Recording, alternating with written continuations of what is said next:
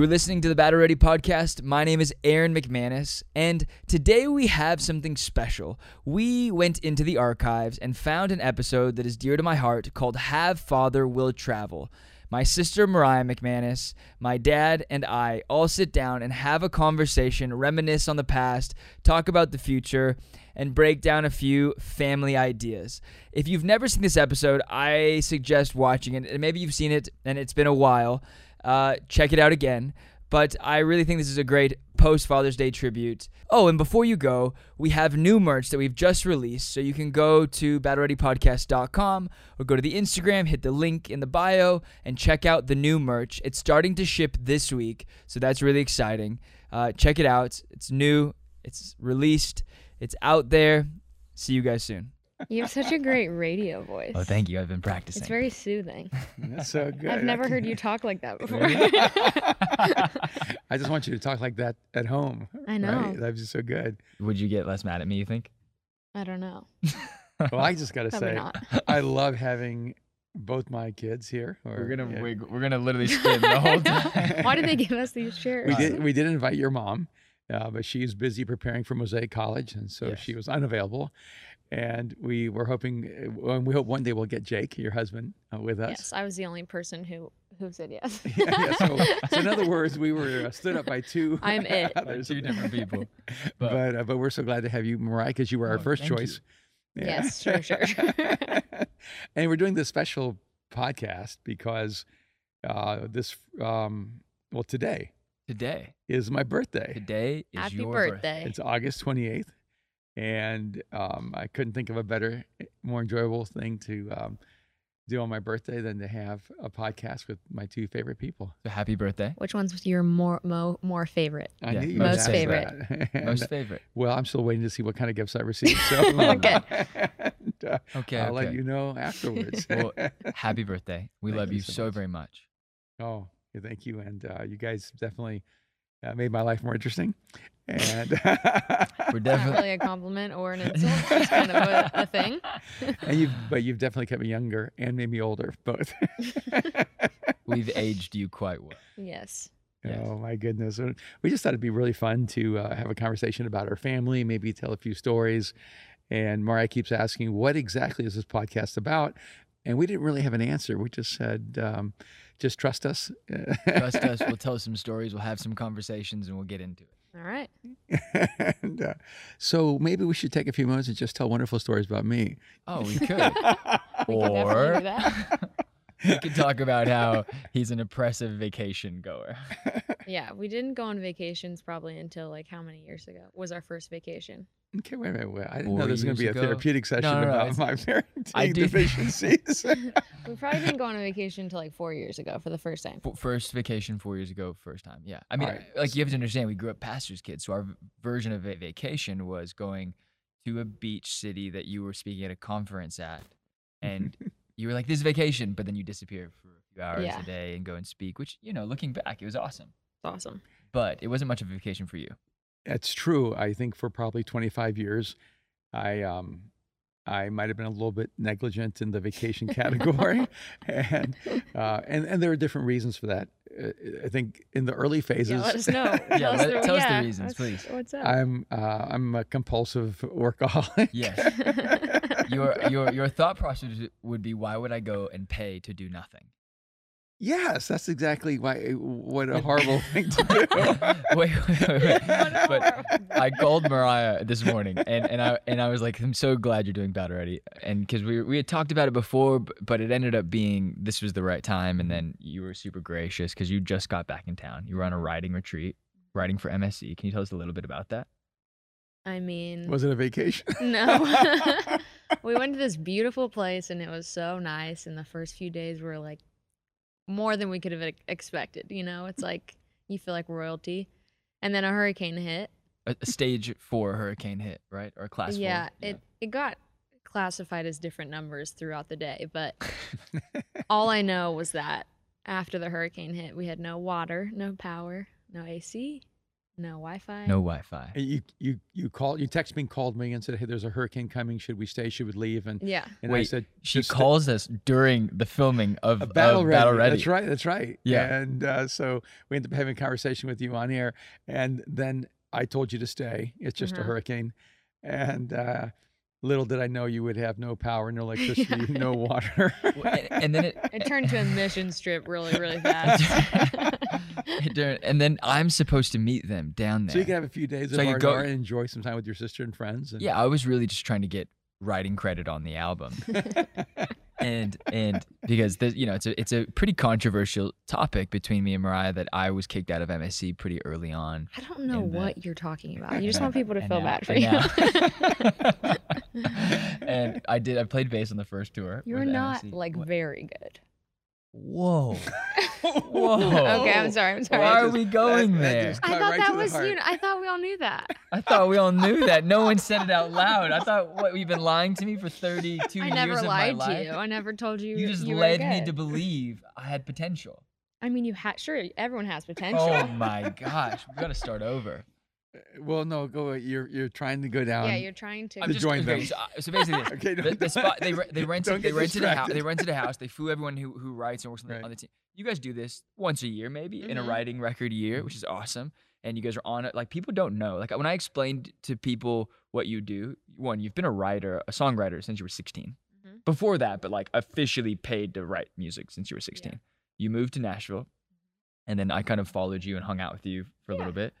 What do you mean? Wait, yeah. No, I'm. I'm. You want to go into that when you called me and crying, being like, I can't do this by myself? You're self-conscious. I'm saying yes. We did that together.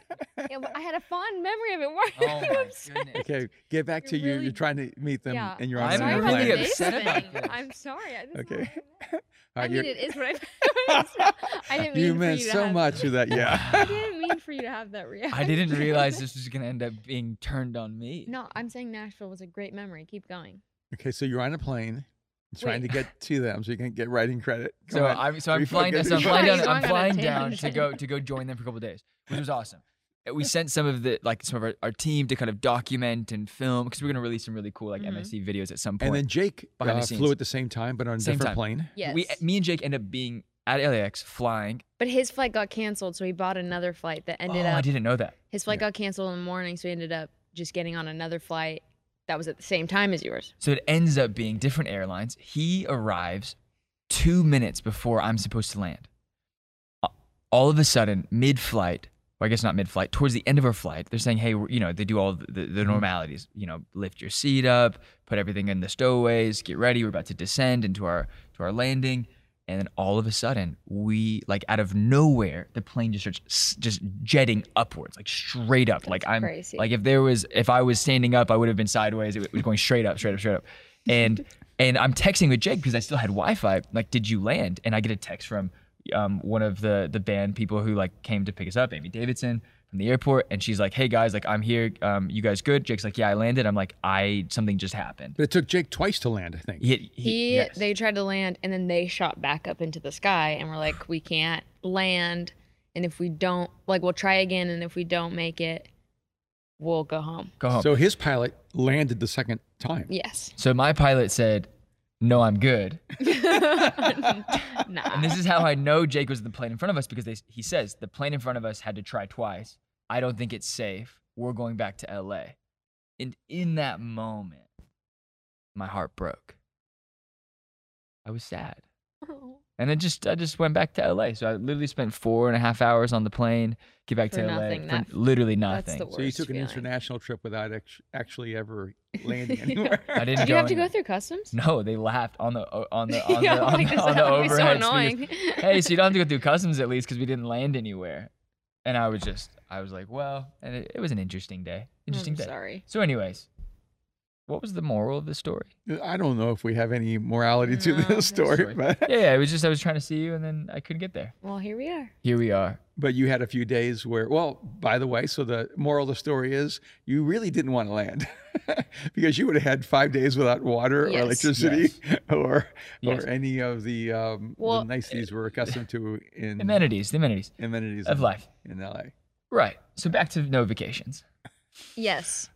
Well, what we were saying about the no vacation thing was that you spent however many years of our lives depriving us of vacationing. And this past year, when we went to vacation, we were on a very rigid schedule of sports and activities and waking up at 7 a.m. and playing tennis So- and then going and then playing tennis again and then going to An, sleep. an oppressive vacationer. Uh, I was What we've learned about you. maximizing our vacation experience. what we've learned about you is that one, Mariah's being sarcastic. If if you hear and she's like, you know, we've never got taken on vacations. You know, you deprived. uh, She's joking, obviously, but now that we're adults and we decide to go on vacation together, it's kind of a fun family thing. Mhm. We all go once a year. to- We go in the sun on the beach. But in four years, my dad has turned into like, let's go take some time to ourselves to a rigid, a rigid, oppressive vacation father You've become who schedules out the whole day. you've become more competitive every minute you've been alive. Every minute. and minute. now, how old are you turning? well, 62 is uh, the new um, the new birthday. you look incredible for 62. Can we just say? What's No, your thank you. secret? What is your secret? what do you use to exfoliate? Brutal vacations. hours and hours of paddle okay, tennis. I want to give context because when Kim and I were married, we were um, we were really poor, yeah, we were so And- broke. and You were so, so I mean, our first year we we slept on the floor because we couldn't afford a bed, No mattress. and uh, I would say for the first ten years of my adult um, income earning era, I never made more than fifteen thousand dollars a year. So, What changed? uh, What was the thing that changed? well, I mean, so many different things uh, along the way, but but I the reason I'm saying that is No, I, I, think I, I, we, w- I grew up in this environment where we didn't have a lot of extra money, a lot of discretionary money. So the only way I could take you guys quote on vacation was as I became um, more, I guess, well known as a speaker, or more. There was more demand an for me to author, and as an author. And so people would invite me to come and they'd offer to pay me a certain amount of money. And I would say, hey, you don't have to pay me money. Just fly me and my family together or fly me and Aaron or fly me and Mariah or fly. And so Yeah. the way I would be compensated is getting to take you around the world.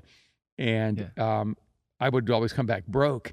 But we had these incredible experiences. And so, probably until you guys were 15 years old, I would say that, Mariah, you've been to over 30 countries around the world, uh, she's probably been to de- more than that. maybe 40 maybe or 50. 40 plus, 50 plus. Yeah. And you're pretty close to the same. I'm, I'm, pr- yeah, I'm like in the 40s now. Cause I, cause when you started really going in, you, I mean, my first trip Mhm.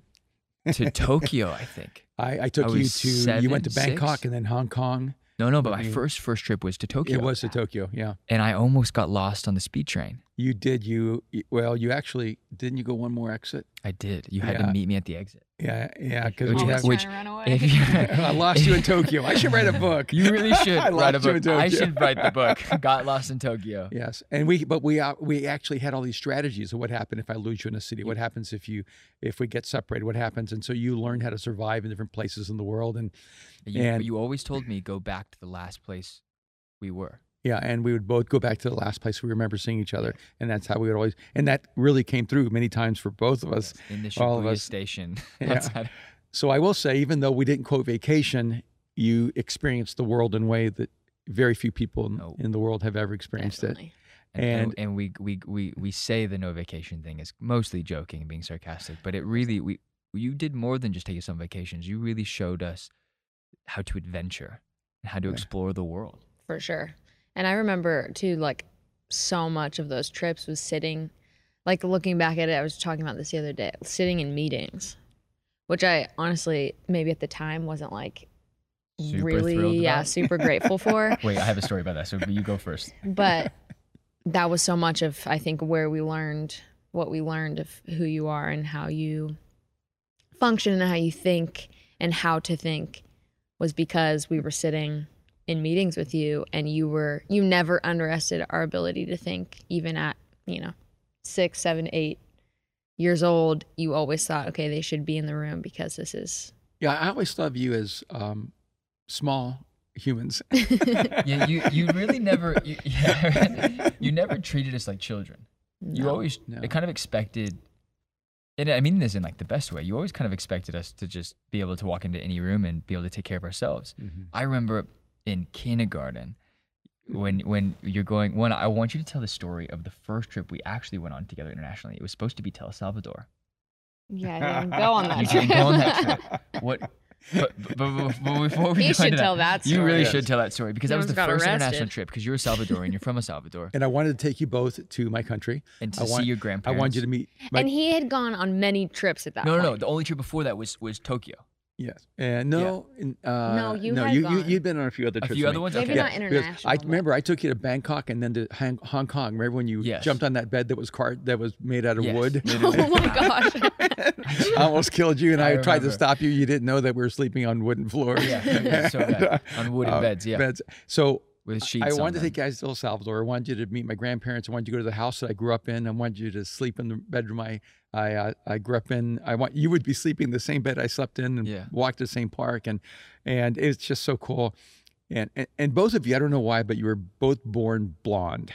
All Like, right. like like so like like you Swedish or blonde, Norwegian or Swedish, something like that. like bright blonde, blue eyed. Yeah, well, and at least you have brown eyes, Aaron. But Mariah, you have Yeah, these true. these green we don't know where they came from. color eyes, and well, I do know where they came from. Thank you. and uh, but They came from your Um, grandfather. or had- who or had- your mom, and yeah, my, both my family and and her family have green and blue eyes in them. And but anyway, so you're this blonde-headed, green-eyed little girl, and Aaron's this blonde-headed kid, and I take you to the terminal, and all of a sudden the Mariah just international terminal at and- yeah, LAX. going to El Salvador, going to El Salvador. and I had maybe longer hair, and I you had a mullet and a beard. and I looked much more international, You looked like you were from. You looked. You honestly looked. You looked very Syrian back then. more Middle Eastern. You looked like you could have been a drug dealer. I can't help it, it, it that I look that way. But uh, anyway, Mariah starts screaming bloody murder.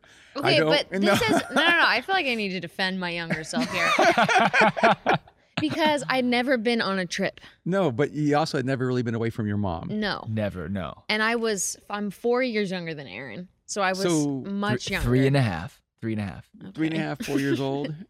No, no, how old No? I would have Five, been like five yeah, five or six. And this Right. is the first Yeah, time I've ever been away from my mom or my Right. sister. So I'm not, and there's no. It's just you, Aaron, and David Arcos, right?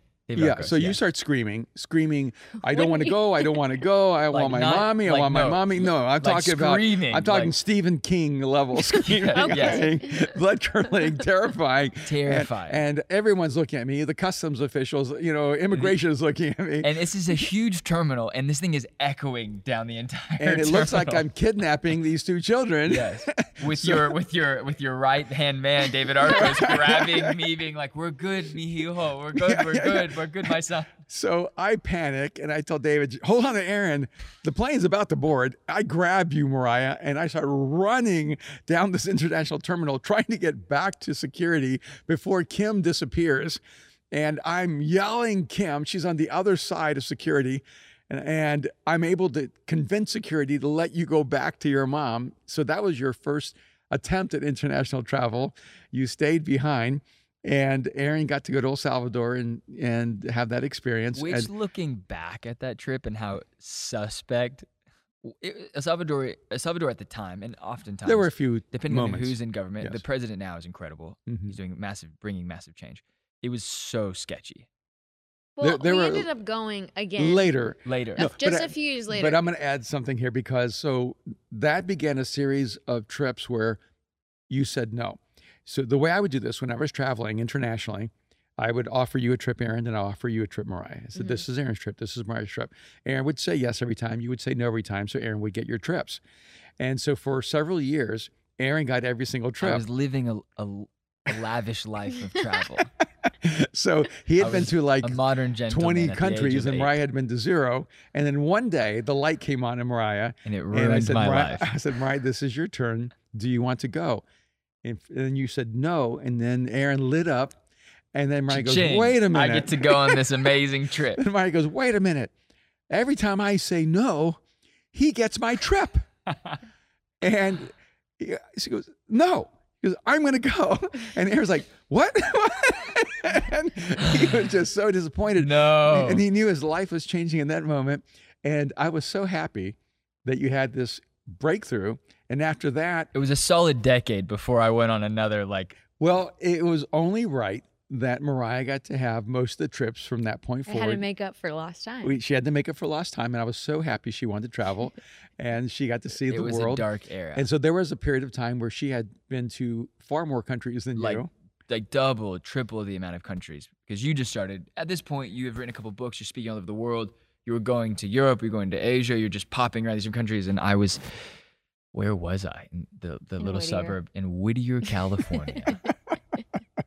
Google that. But so going back to the thing, yes, I never understood vacations because, first of all, because I didn't grow up with wealth, I didn't really have that that mindset of you just take a week and go do nothing and pay a lot of money to do nothing. hmm And then, secondly, we were experiencing the world, and I found that I was able to do something that allowed us to see the world and experience life. And I thought this was the best combination of things. And it always felt like a vacation for me being with you guys. And That's sweet. I'm sure it wasn't. I'm sure it didn't feel like I that. was working like a dog. You would work so hard. You, I know. You really do work really hard. and but uh but I, I felt like I was living a dream and I wanted you guys to be a part of that and I wanted to put that that value in your life that the world is big to experience all of humanity Yeah. to see the beauty of the diversity and the planet and because of that you two are very different you're you're you're global people Right. you see the world from such a broader perspective. I think it affects your writing, Mariah, and the way that you see the world. It affects Aaron, uh, even the way that you want to uh, affect this podcast, even the way you think about battle rating, the subjects we're going to talk about, the way you guys see politics and culture. It's all affected by being touched by the world. And, uh, and, um, a- a- if I could share this, I remember one time that you had a little period of time, you're probably eight, nine years old, and Mariah, and and you started really like loving things a lot. And Mhm. so we um, took you to Indonesia, and there was a lot of poverty there. And all of a sudden, because these children just were drawn to you, you were like a little light, and just dozens upon dozens upon dozens of children just started surrounding you, overwhelming you. And someone said, I'll grab her. I said, No. I said, This is why we brought her to be in the middle of this. And you were never the same again. Like there was an entire layer of texture in your soul of compassion and empathy and generosity that we watched almost just like seep Mm. into you and, and come out of you. And and so I'm really grateful for those opportunities. And then the funny thing, of course, is there was a certain point where I wanted to go see a part of the world, and I got in this terrible invitation, and and I said, well, maybe I should take the invitation so I could go see that part of the world. And my um, my executive assistant said, uh, you could actually afford to go there all by yourself now. and I said, what? And she said, she goes, I don't think you realize that you could actually afford like to take a vacation. Hmm. And and I remember when she told me that, it was uh, Lisa. I I actually didn't have in my mindset that I I could afford to take a vacation. I was still the guy keeping this this shampoo and conditioner from the hotels. Oh my gosh. You do? that's Do you do that? Yes, I do. I still do it. It's like compulsive now. Yeah, I'm like, Dad would just say like, take all the take all the little the little shampoo. Take all the- you come Your home with 30 shampoos and these things. I wouldn't. I, I would. I would use the first days and then and then save them and and every day when they would replace them, I would save them to come home because that's how we would have shampoo and conditioner. But you still have a drawer full of hotel A shampoo. I, there are some things that are hard to break. Some things are hard to break. You, but I do think, like, uh, as we're looking back, and I think people may see us now and think, "Wow, either they're all really successful, or you know, you're very generous," and and which you both, it's both. You're very successful, and and I live by your generosity. and, and eh, but but I say that because I because I think oftentimes oftentimes when I'm telling people like you know the intro to your life like who are you as a person or who am i as a person i'm I, they see kind of the life that we live and and and the opportunities that we have and now in the in the position that we may have i- inside of whether it, whether it's our, our church or, or or the speaking world or the music world or the podcast world whatever it may be. And it was such a far journey.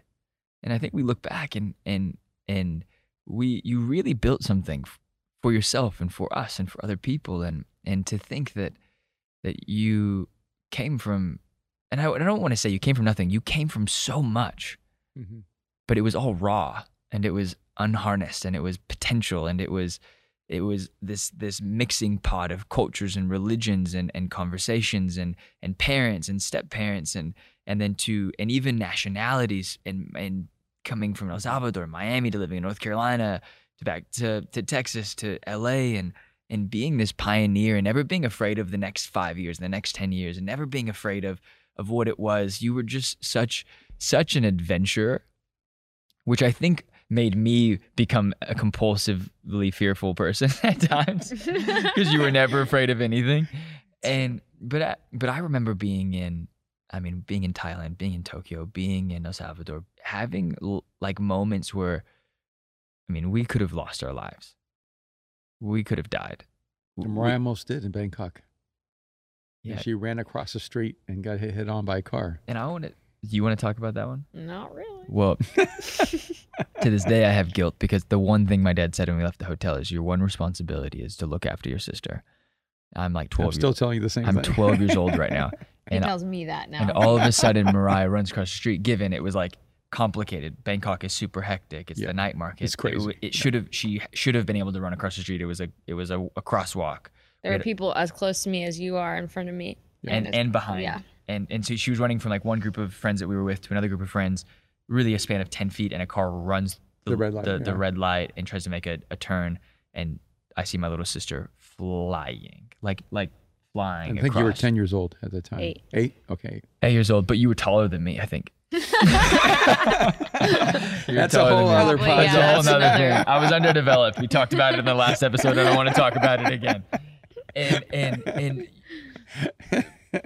but I, I, meet people now who are so afraid of, of dying and I'm like, man, I have almost died so many times in my life.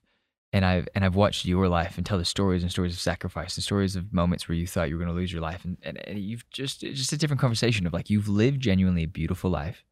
You've never really been afraid of death, though you've been aware that it's close at times. Mhm.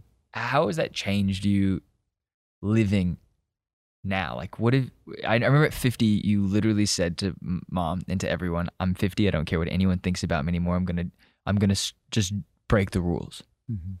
You started a fashion company, started another business, started an app company, doing commercials, all this stuff. Mm. What's, what did, what happened at 60? What are you doing now? What's the next 10 years? oh, it's How funny it when people always ask. You know, I, I would say one thing. It, it, it, whenever you love something or someone, it um, it creates a different kind of internal experience.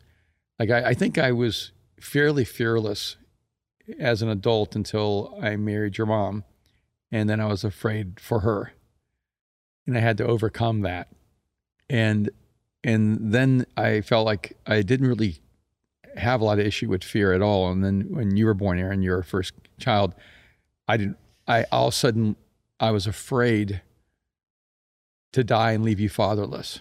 Mm. And then and then I got past that, and then Mariah was born, and I'd never had a you know this experience. I mean, when Mariah was born, um, all of a sudden I felt like the weight of being alive meant something different. And and so I I, I think there's anyone who doesn't want to live doesn't love something. Like I want to live because I love you guys, and I love your mom, and and it makes me love this life. And and so I don't want to ever come across like someone who doesn't want to live. I I love life, and I live it fully and richly, and I don't want to waste a moment. And if anything, I'm really aware of the moments I've wasted, and I don't want to waste any. I want to hmm. live them fully. That's why I don't like conflict. That's why I don't like when we fight. That's why. That's why. That's why I hate when we waste. He's avoiding making eye Oh contact my with me and God. Mariah because we, we, we fight.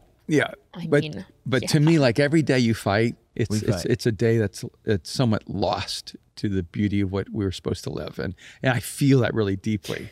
so And as- emotional. I am. I'm- I, I am. I, I admit it. I, as I've gotten older, I'm a I'm a poet, and and uh, a philosopher poet, and and that's who I am, and I am okay with that. Um, there's so much I want to accomplish for the next decade of my life. Like what? Like I'm not any. I don't always like to say. Say it. Say it. Speak And, it. uh, Speak into the universe. You never know who's going to hear it. there's, um, well, I, I, I feel like uh, now I start thinking in terms of what are the things I want to leave behind that can affect the world for generations to come. and and those are some things you know and so there's there's a spectrum of things you know i've been working on a graphic novel for two years i'd really like to get it done. It's really good. and Really uh, good. and developed and and i hope that that graphic novel is the beginning of, of several graphic novels that i can create over the years i i um i still have a real longing to create more art. I still i still dream about creating films and going back and and expressing like beauty and fashion. And i can't shake those things. They're always inside of me. I just always think about them all the time.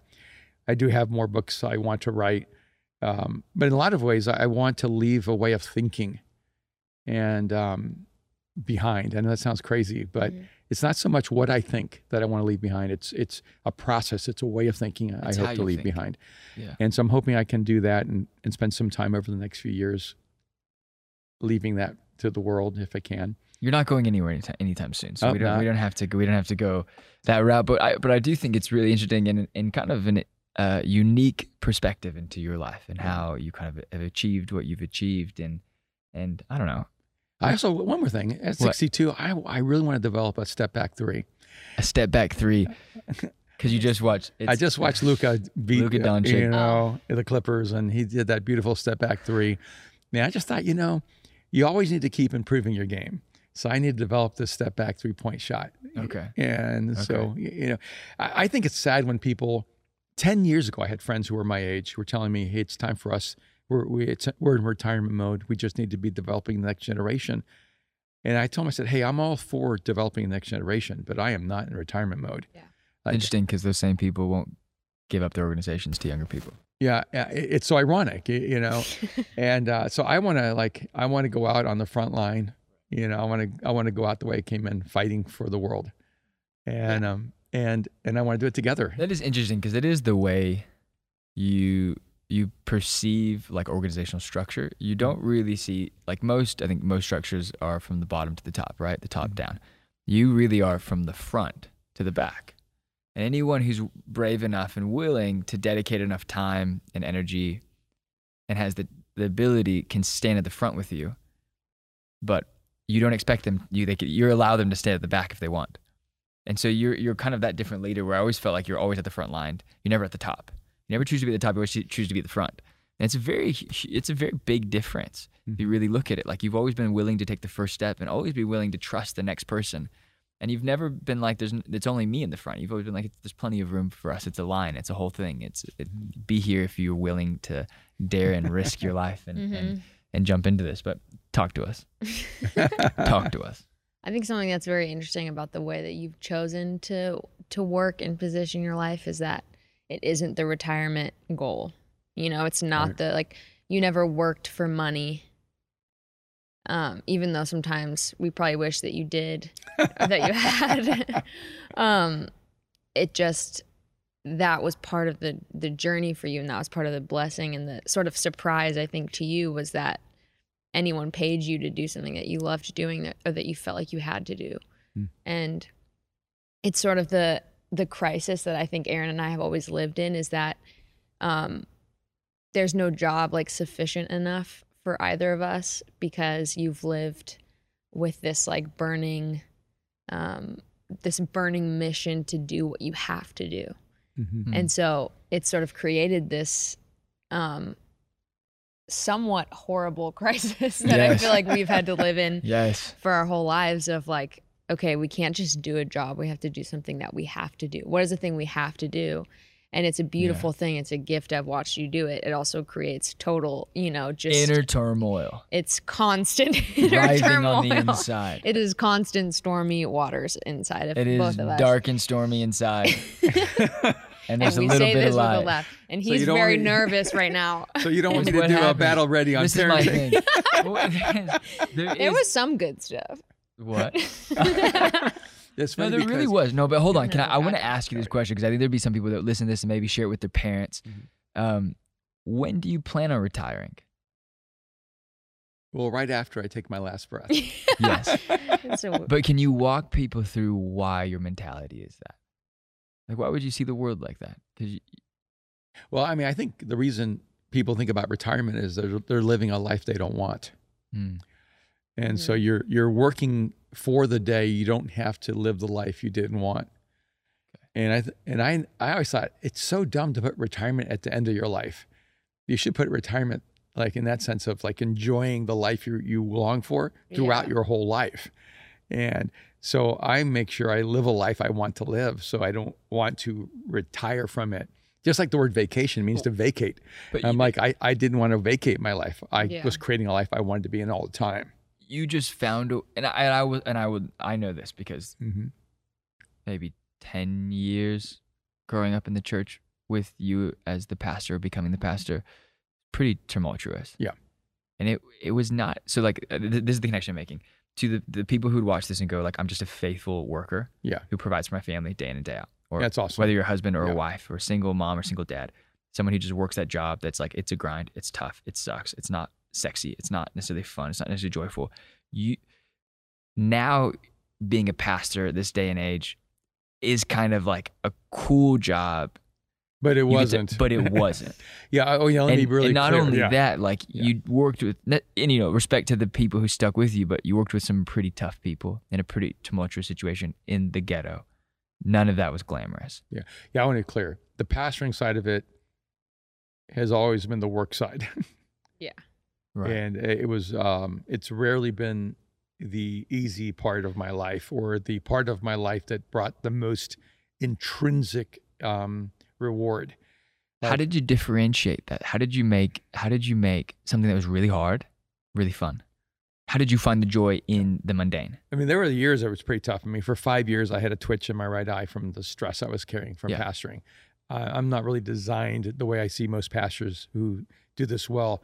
They don't seem to really be affected by all the negativity and uh, all the antagonism. And I'm They are, they are, they are. They just they're they're I think we still live in a in a place where you can't lead people if you're on, honest and vulnerable and Yeah. going through stuff. but i, I so they are, they the- just haven't one of, the, one of the great things about right now is like it's actually very like cool to be a pastor right right now Yeah. is like you know it- Except for like dating, but it's fun. Keep going. you know, okay no that's a different podcast Fine. but it's good to know that you're even thinking about dating that, yeah, I thought and, about uh, it. we're for I- I declined.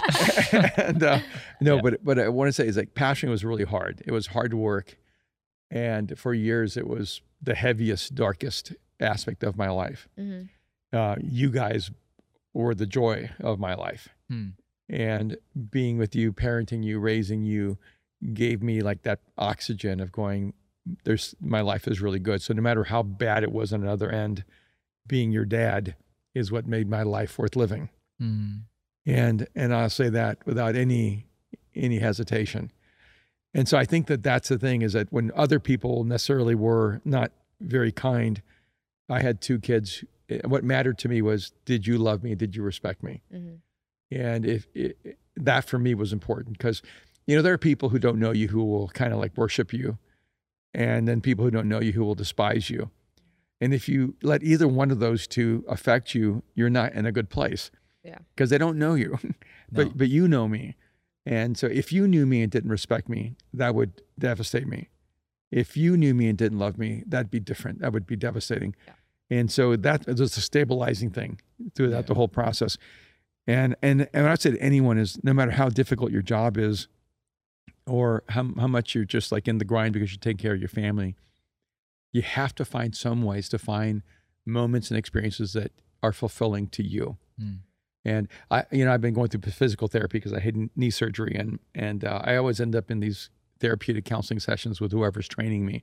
So my you were giving them the yes, Yeah. and, uh, so this past week, my uh, my PT guy goes, I don't know what's wrong with me. I'm just so driven to make money. I just know it's greed, but it's never enough. It's never enough. It's never enough. And then I told him, I said, you need to stop living your life for money and live it for freedom. Hmm. And uh, he goes, well, what, what do you mean? I said, because if you're if you're driven by money, you're going to come down to your life realize you've abdicated all your freedom. Hmm. But if you if you realize money is just a vehicle that allows you to be free to live the life you long to live, then money will be a tool. It will not be your master. And and I said, I, I like I've lived my life to be fully free. Rise inside going, but I'm gonna make that money though. no, I'm listening. and uh, no, and because there, there's a certain break point where there are people who have great wealth, but they're not free. no. They just they just have to have more and more and more, and so They're they're, not stuck. free. Then there are people who who are in poverty, and they have an incredible level of freedom because they've learned how to live their life with great joy and celebration. And there is a break point. I think every you know I think studies show that you need to make about seventy five thousand dollars a year in the United States to be able to pay your basic bills in a in a meaningful, reasonable way. But then they found that happiness doesn't increase after that. What's crazy is that happiness actually does increase up to seventy five thousand because you can eat. Yeah. you know, because you're able to provide. Yeah. you provide for your Send family. kids to can school, have do the whole thing. You Yeah. know, some small niceties like air conditioning or whatever. Mhm. You know, or Yeah. fresh milk. Or like a second car, or, or even just having a car. and car, things yeah. Like that. Yeah. But there's a certain point after 75,000 where happiness is not um, related to money, but it's about freedom, Mm. about your sense of significance, your dignity. Uh, you're, you're doing something meaningful in your life. Yeah. And that's so, I mean, I, I, I want both of you to make a great deal of money so you can be really generous. So, and uh, so you can give a great deal of money away. Which what? Tell them the story, the billion dollar story. If you were a billionaire, I don't know that story. you remember the story? You Oh. asked Mariah. I- Wait, I wanna tell- I wanna say something first. okay. Wait, what is that? No, right? I, I'll it's a really sweet I story. remember um, the first check you ever got for writing a book. hmm I remember it's maybe like I have a terrible memory. I have, I think, one of the worst memories ever. But it's probably like one of my most vivid memories ever. Mm. And we were at our house that I grew up in, that we grew up in. We were in the living room. And I remember you opening the envelope and it being like this huge thing because it was the first time that you'd ever gotten paid for writing something, which you Mhm. loved doing. That was one of the things that you felt like you had to do that actually brought you joy. Yeah. And um, I remember we needed that money Yeah. So much. like we um, didn't have that money to give. That that money was more than my like annual salary. Yeah, and I remember like you and know it wasn't a lot. No, It was, was like, not it was- a lot. It was Hindsight, like like it- twenty, twenty-five thousand dollars, something. Right, like that, it, yeah. like you know, you yeah, yeah. it was a whole year's income for me. and I remember like you know you don't think that your kids here, but we know we knew that there were things that we couldn't afford that we we Mhm. knew that we couldn't buy any you know extra. It was just for food. It was just for like putting a roof over our heads. And I remember that first check and that being such a huge deal, and we were all celebrating. And then I remember that you told us that we were going to give all of that money to the church. Which, if you're listening to this and you don't go to church, you're going to be very confused right now. Well, I think even if you do go to church, you're pretty confused. And if you do go to church, I you're also going to be very confused. um, because I'd never, you know, we knew that you were generous because there were always people living at our house. There were always, you know, there was always furniture leaving. There was always like things being given, and there was always people being brought in and fed and loved on, on and cared for. There was somehow Um, always enough. But I'd never experienced that, like, you know, at least in my like what six year old brain. I'm like, well, it seems like what you know, mom and dad are saying is that we don't have money to do anything, and there's money. So why wouldn't we just keep the money?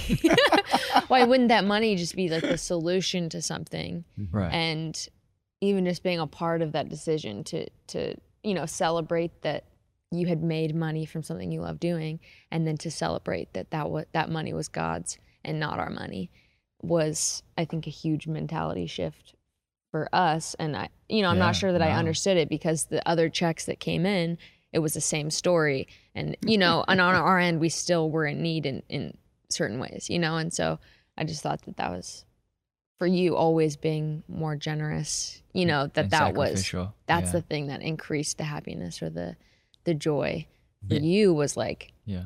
let me get it it doesn't live it's not mine to keep Yeah, and I, I still remember that moment. I still remember uh, you asking to hold the check.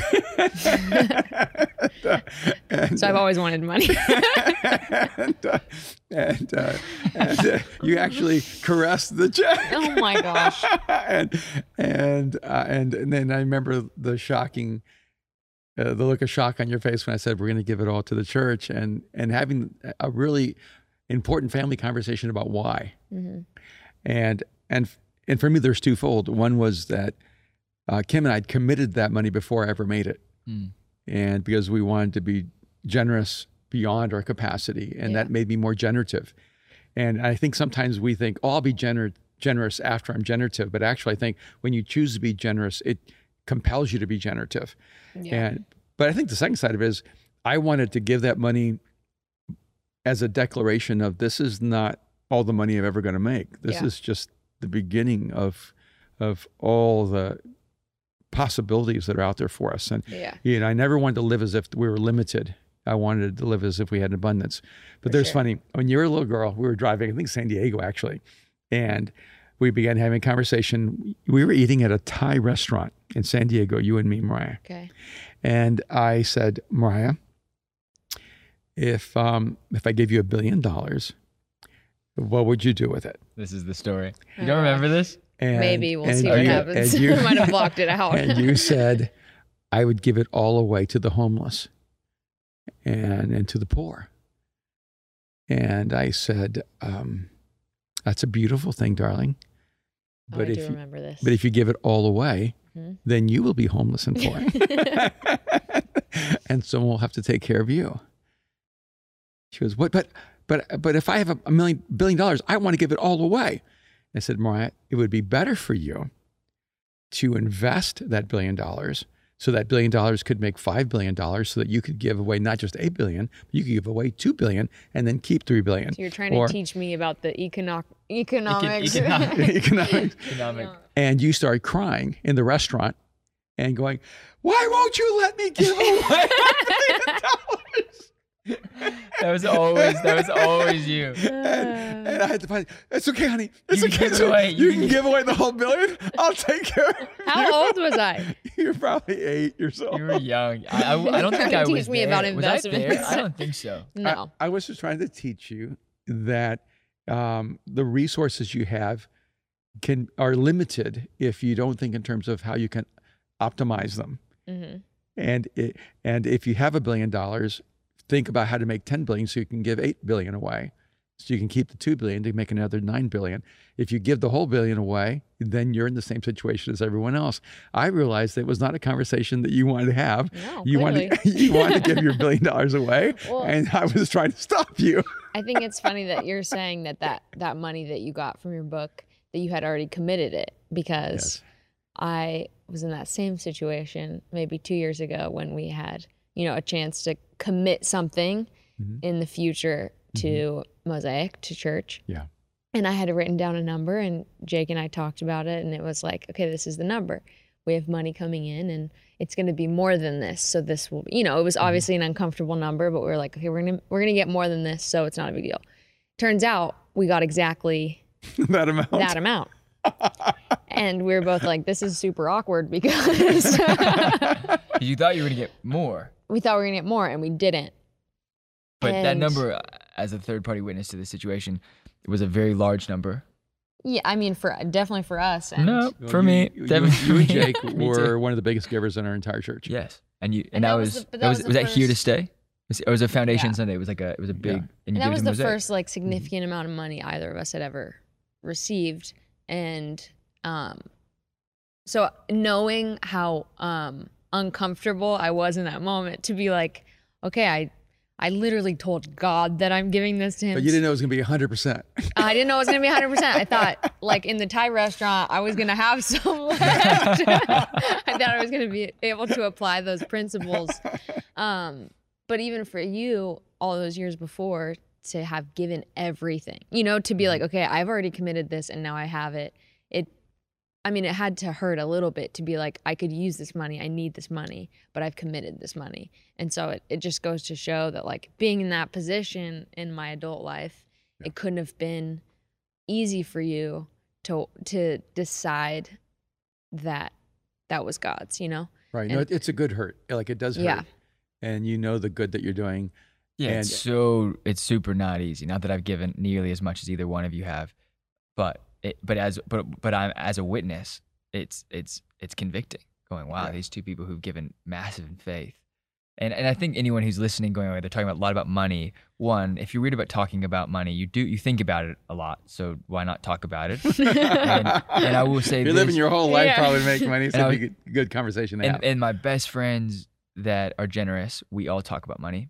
Mm. and we all and when we were really poor, we all talked about being successful. And now that we're a little bit more successful than we were, we talk about the next level of success we're going to achieve, and we mm. hold each other accountable for those things. I think It- talking about money and talking about yeah. generosity is super important to But it- relationships. it is interesting that we're doing a podcast that's a family podcast, Yeah. and you can't really talk about our family without talking about the way we think about responsibility and stewardship and money. And And and sacrifice. And if anything, to me, it's sacrifice and being a provider. Mhm. is a thing you've always talked to us about is like do not ever be limited by the current situation that you are in Yeah. know that that one that god has so much for you in the future Yeah. but two like be ruthless and relentless and kind and peaceful but achieve and keep pushing and if it you lose everything in the process you can start over Yeah. Yeah. you know You taught us like a if there's a a timeline or like a structure of the way that your life is supposed to go that being you know born or alive teaches you or being in the United States teaches you you've taught us to defy all of those things Hmm. you've you've taught us that there's no such thing as retirement really you know and you've taught us to um, make money because you want us to be generous Yes. you've taught us that like everything that society wants to teach us is um, not necessarily what God is teaching us or what we can actually um, like. The, that's not the height of what we can experience in, as a human in this life. Mhm. That there's more, that there's greater, that there's more, you know, satisfaction, that there's more passion to be had, there's more adventure to seek, there's more places to see, there's more um, human beings to know. You know, there's there's greater depth to this life than what anyone could ever teach us. And I think that's probably the best thing you've ever taught us is that and and probably the hardest thing that we've ever had to like grapple with in our life is that um, you've called us to such a higher standard of existence that it gets hard to even exist because there's this whole other realm of humanity that has been revealed to us by just being your children. Oh, it's, it's hard to live normal after being your child and to now being your adult but but but I say that and I and I you know we talk about generosity, we talk about being a provider, but really I think the thing I got an email this week on our Battle Ready podcast thing and and the person said, you know, I'm just a waiter. Hmm. I, I was a waiter. And I and I was a dishwasher. you didn't make it to waiter. I didn't even make it to waiter. They hired me on the like you were gonna be a waiter, bartender, and first night it was you're gonna be a dishwasher. and and I would go from my really, which was ironic, because I'd go from my really like glamorous job, working at like a fashion company, dressing really cool, to then having my backpack full of like the just the normal like the normal clothes and getting stuff all over my uniform and like dishwashing every night from like you know when Mhm. I left the other job to like three in the morning, and you taught us that nothing is beneath us. That whether you're cleaning the bathroom or Mhm. or on the platform, you're never going to stop cleaning the bathroom. That there's this thing about you that you're you, you teach us humility in a way. And I think I lack humility in a lot of moments. I'm looking to Mariah. I lack humility in a lot of moments. But you've taught us this thing that nothing's beneath you. And I think maybe if anything that I've learned is that like because nothing's beneath us when it comes to work, when it comes to drive, when it comes to like how do you achieve something, it, it takes a lot of the awkwardness away. The embarrassment of like, well, I lost this thing. Like, no, I'm proud that we had nothing because it, it we have the roadmap to being successful again and again. And you could have been so much more successful if you had been willing to throw a few more amens, hallelujahs, and and and spoke to Christians the way Christians want to be spoken to, not the way that you feel like God called you to speak to people. Right. Mhm. And and that's always been the thing. You sit down with us. What, what are you laughing at? It's just true. It's just very funny. true. It's very true. And you face the same things. You know, you could probably do some things differently and top the charts in the Christian world, but you have no interest. You have the interest of, of creating amazing music that's going to challenge people. No, she has this tension. She wants to top the charts on her own terms. Well, isn't that what you taught us? That is what I taught you. It Everything is. on your own terms. Uh, strive for greatness, never conform to the standards of others. but that's the thing is that you And wait, but hold on. I Mm-hmm. just want to no because because if the person listening and they're cynical and they're like, well, what do they mean that they're they're just not acting like everybody else? Like, no, no. There is literally a roadmap when you sign a book deal, when you sign a record deal, when you when you sign a podcast thing, that shows you how to be successful with Christians. Mhm. They say They don't want complex. They don't want intellectual. They don't want deep. They want easy, simple, Actually, the phrase is encouraging. low hand, low hanging fruit. Yes. So if you're Uh, listening, yeah. if you're listening, they think you're the low hanging fruit, and we refuse to accept that for you. Yeah, and for us, like we you refuse because we refuse to accept Yeah. it for ourselves. yeah. Yeah. We're gonna get in a lot. Yeah, of I trouble. remember sitting down with my agents or With my who? former agents, and they flew out to my house and and they said, "Hey, if you want to be a, a bestseller, if you want to sell millions of books in the Christian world, you got to write low hanging fruit, and your books are just never going to sell like that." And and it's you know, and they go here. Here's the subject. You got if you write on prayer, relationships, like faith, you know, they're they're like code words, and if you write those, you're going to sell a lot of books and. And not that those subjects aren't important; they're just not the they things are. that I feel compelled to write about. Yeah. There's never been a um a need for any of us to like be successful with a certain group of people. No, And I think that that's been the like I've tried. I know you have. And that's hard because you want you want you want the acceptance. I do. I do. And um we seem to refuse to help Yep. you get get it. Um but I'm I'm the bridge that no one wants to drive on. because we just keep lighting the bridge on fire. But you know, someone asked me when I was your age, uh, maybe just a little bit older, um, how are you able to not care what people think of you? And I said, "Oh, you completely misunderstand me. I care so much."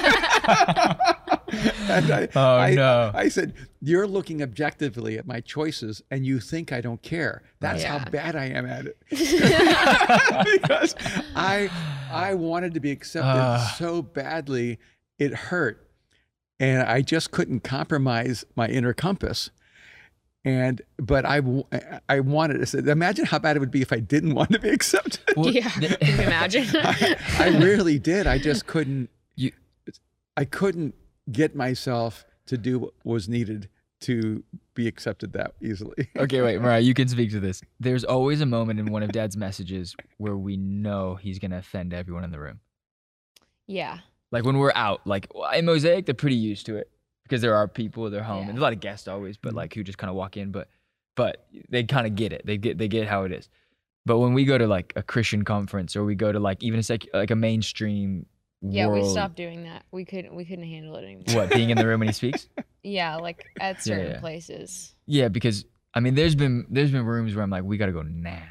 You know 'Cause what? we're not gonna make it. Yeah, out. sometimes Mariah, you come and said, "I want to come in there because I know it's going to be controversial." I I- used to It's love like it. no, I think it's There's been moments where I'm like, do we not like having friends?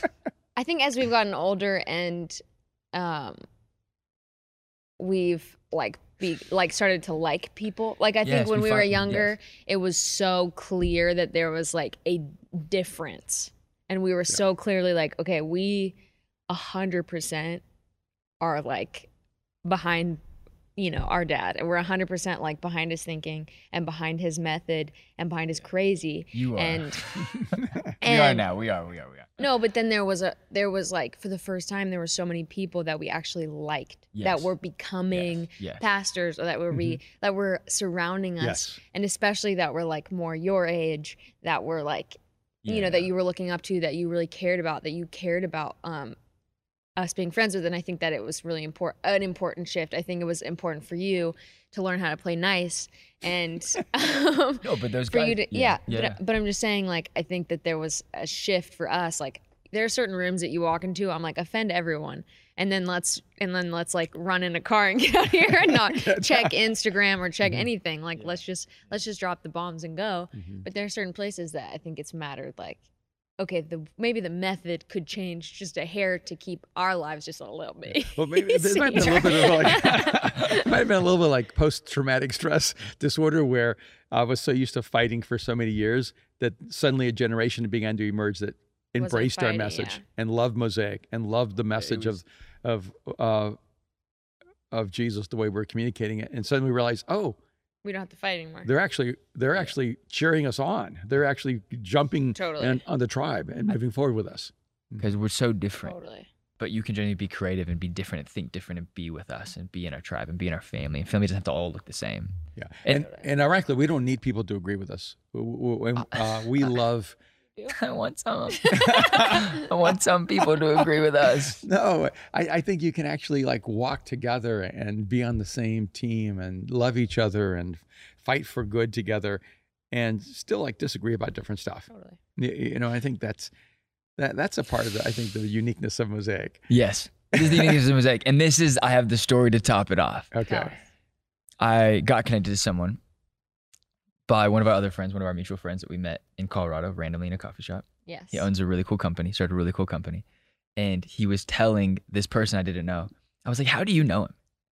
And and they were like, Well, we were talking about church because I had a cross around my neck. And he goes, Oh, if you go to church, you have to go to Mosaic. Oh. And and and she was like, No, no, I already have a church. He's like, Yeah, but it's not Mosaic. and he, he's also not religious. He's an, I think he's an atheist, and and and also like born in Italy, the coolest guy, born in Italy from the Middle East. You know, left Iran and and now is in the U.S. and live in L.A. and the whole family and the whole thing. And they back Mosaic so much harder than I think we would even. And and she was like, No, no, you don't understand. Not like Mosaic. and he was like so persistent and like maybe slightly offensive on our behalf and it was just super cool and i think that's the thing is like we don't do it for like the popular love we mm-hmm. do it for that guy who's like maybe he'd never accepts jesus in his life i believe he will but he would have never come to church if we weren't super different Hmm. in our ideology and our thinking and, and the way that you have built this community and built this tribe and built just the way you think and i'm Yeah. grateful Totally. The reputation of Jesus is very different because of you. And even just like the we were laughing about this the other day because like LAFC is obsessed with you and like yes they live they like brought you this like really really special pair of shoes because you are like making a difference in the city, right? And they love you and we love them obviously. yeah And then, you know, the Lakers may have been talking about you on, you know, the their- game the, other day about locker room chat that's the talk that you gave um, when Kobe, Kobe, passed. yeah. And then the Clippers want to send you, you know, like all the stuff. There's all these different things that we love, you know, that we loved before there was any ever any relationship. And except for the Lakers, we are starting to love them now. Um, but that that you've changed the reputation of Jesus in the city that people like love you and then they realize that you love Jesus and it's this open door and it's become even just like in the last couple years of your life it feels like all those doors are being like kicked down Just in every ripped open. relation every relationship yeah um, in this city and all over the world is being open to you because of your sort of strange and different way of thinking and your and the way that you wanted to say that you were saying that you want to change um, a generation's way of thinking is exactly what's happening Hmm. because people are starting to to understand and embrace and adopt the way that you that your brain works. I don't think we could close on a better note. So I want to just one again, happy birthday. We Thank- love you so Happy much. birthday, Thank Dad. you guys. so It has much. been an absolute and incredible honor to have you, Mariah McManus, Goss, on our Oh. podcast, and I hope that you will come on more. We'd love sure, to have you let's more. do it. But but I don't. That did not feel sincere. no no, that sounded like it's gonna be hard to get you on here. Again. Um, no, see. but but I want to say this is that that's what this podcast is. It's a roadmap to how to think. Mhm. how to change your thinking, how to challenge your thinking, how to think not just on the left or the right, but to see both sides and to continually move forward. That's what this podcast is. If anything, I hope that a hundred years from now, someone finds this podcast and goes, "This is how Erwin McManus taught the world how to think in a different way," and then had fun on it as well. So, if you're listening, we're grateful that you're listening. Any last words? Ah, best gift in the world is you two. Looking at you, hearing you, knowing how uh, you make makes a difference in the world. And uh, we'll have to get your mom in here one day, Yeah. and uh, and Jake on here as well. And Yes. and I, you know, if you're listening, um, if you're a parent, I just want to encourage you to not use your work as an excuse to not be a great dad or mom. And um, the greatest gift you'll ever receive is to have your kids grow up and actually watch them want to be your friends. And when your kids want to be your friends when they're adults, you can feel like you did a good job. Hmm. uh, even though they're still dysfunctional and neurotic. It's almost a compliment. I'll go. I'll be the dysfunctional one. You can be the neurotic one. and Thank um, and and I think parenting is always an imperfect art because it's only imperfect people doing it. Uh, so it really is about love, and I can say I've loved both of you every second of your lives, Mm. and um, can't wait to see all that God is going to do in your lives going forward. Um, anyway, thank you so much. This is a great birthday gift for me, and I love you both. Love you both. Love you. Love you. Hey guys, thank you so much for checking out this episode of Have Father Will Travel. Uh, Battle Ready episode back from 2020 during the pandemic, during the quarantine. Just me, my sister, my dad having a sit down chat. Uh, one of those memories that I will never forget and will hold dear, dear to my heart. Uh, if you guys will do this for me, we just wrapped up the Art of Communication 10 week Q&A and it was unreal. We did this two hour session at the very end where we broke down different communicators' talks. Some people were in the class, they were pastors, some were doctors, some were business leaders, and we broke down their videos of their talks. Austin would put them up on the thing, and my dad would just rip them apart. It was maybe one of the best things I've ever seen. We have to do that with an episode of Battle Ready where my dad just takes my inability to communicate at times and just rips it apart. I think it would be so fun. Um, but if you haven't checked out the Art of Communication, go and check that out. Uh, and if you haven't checked out our merch, go and check that out. Buy it now. And last but not least, rate and review this podcast. Subscribe to our YouTube page. Uh, like this video, like this episode. Give us five stars. Let us know where you're watching from, where you're listening from in the comments or in the rate and review. It means so much to us. Thank you guys and have a great week. I'll see you guys next week.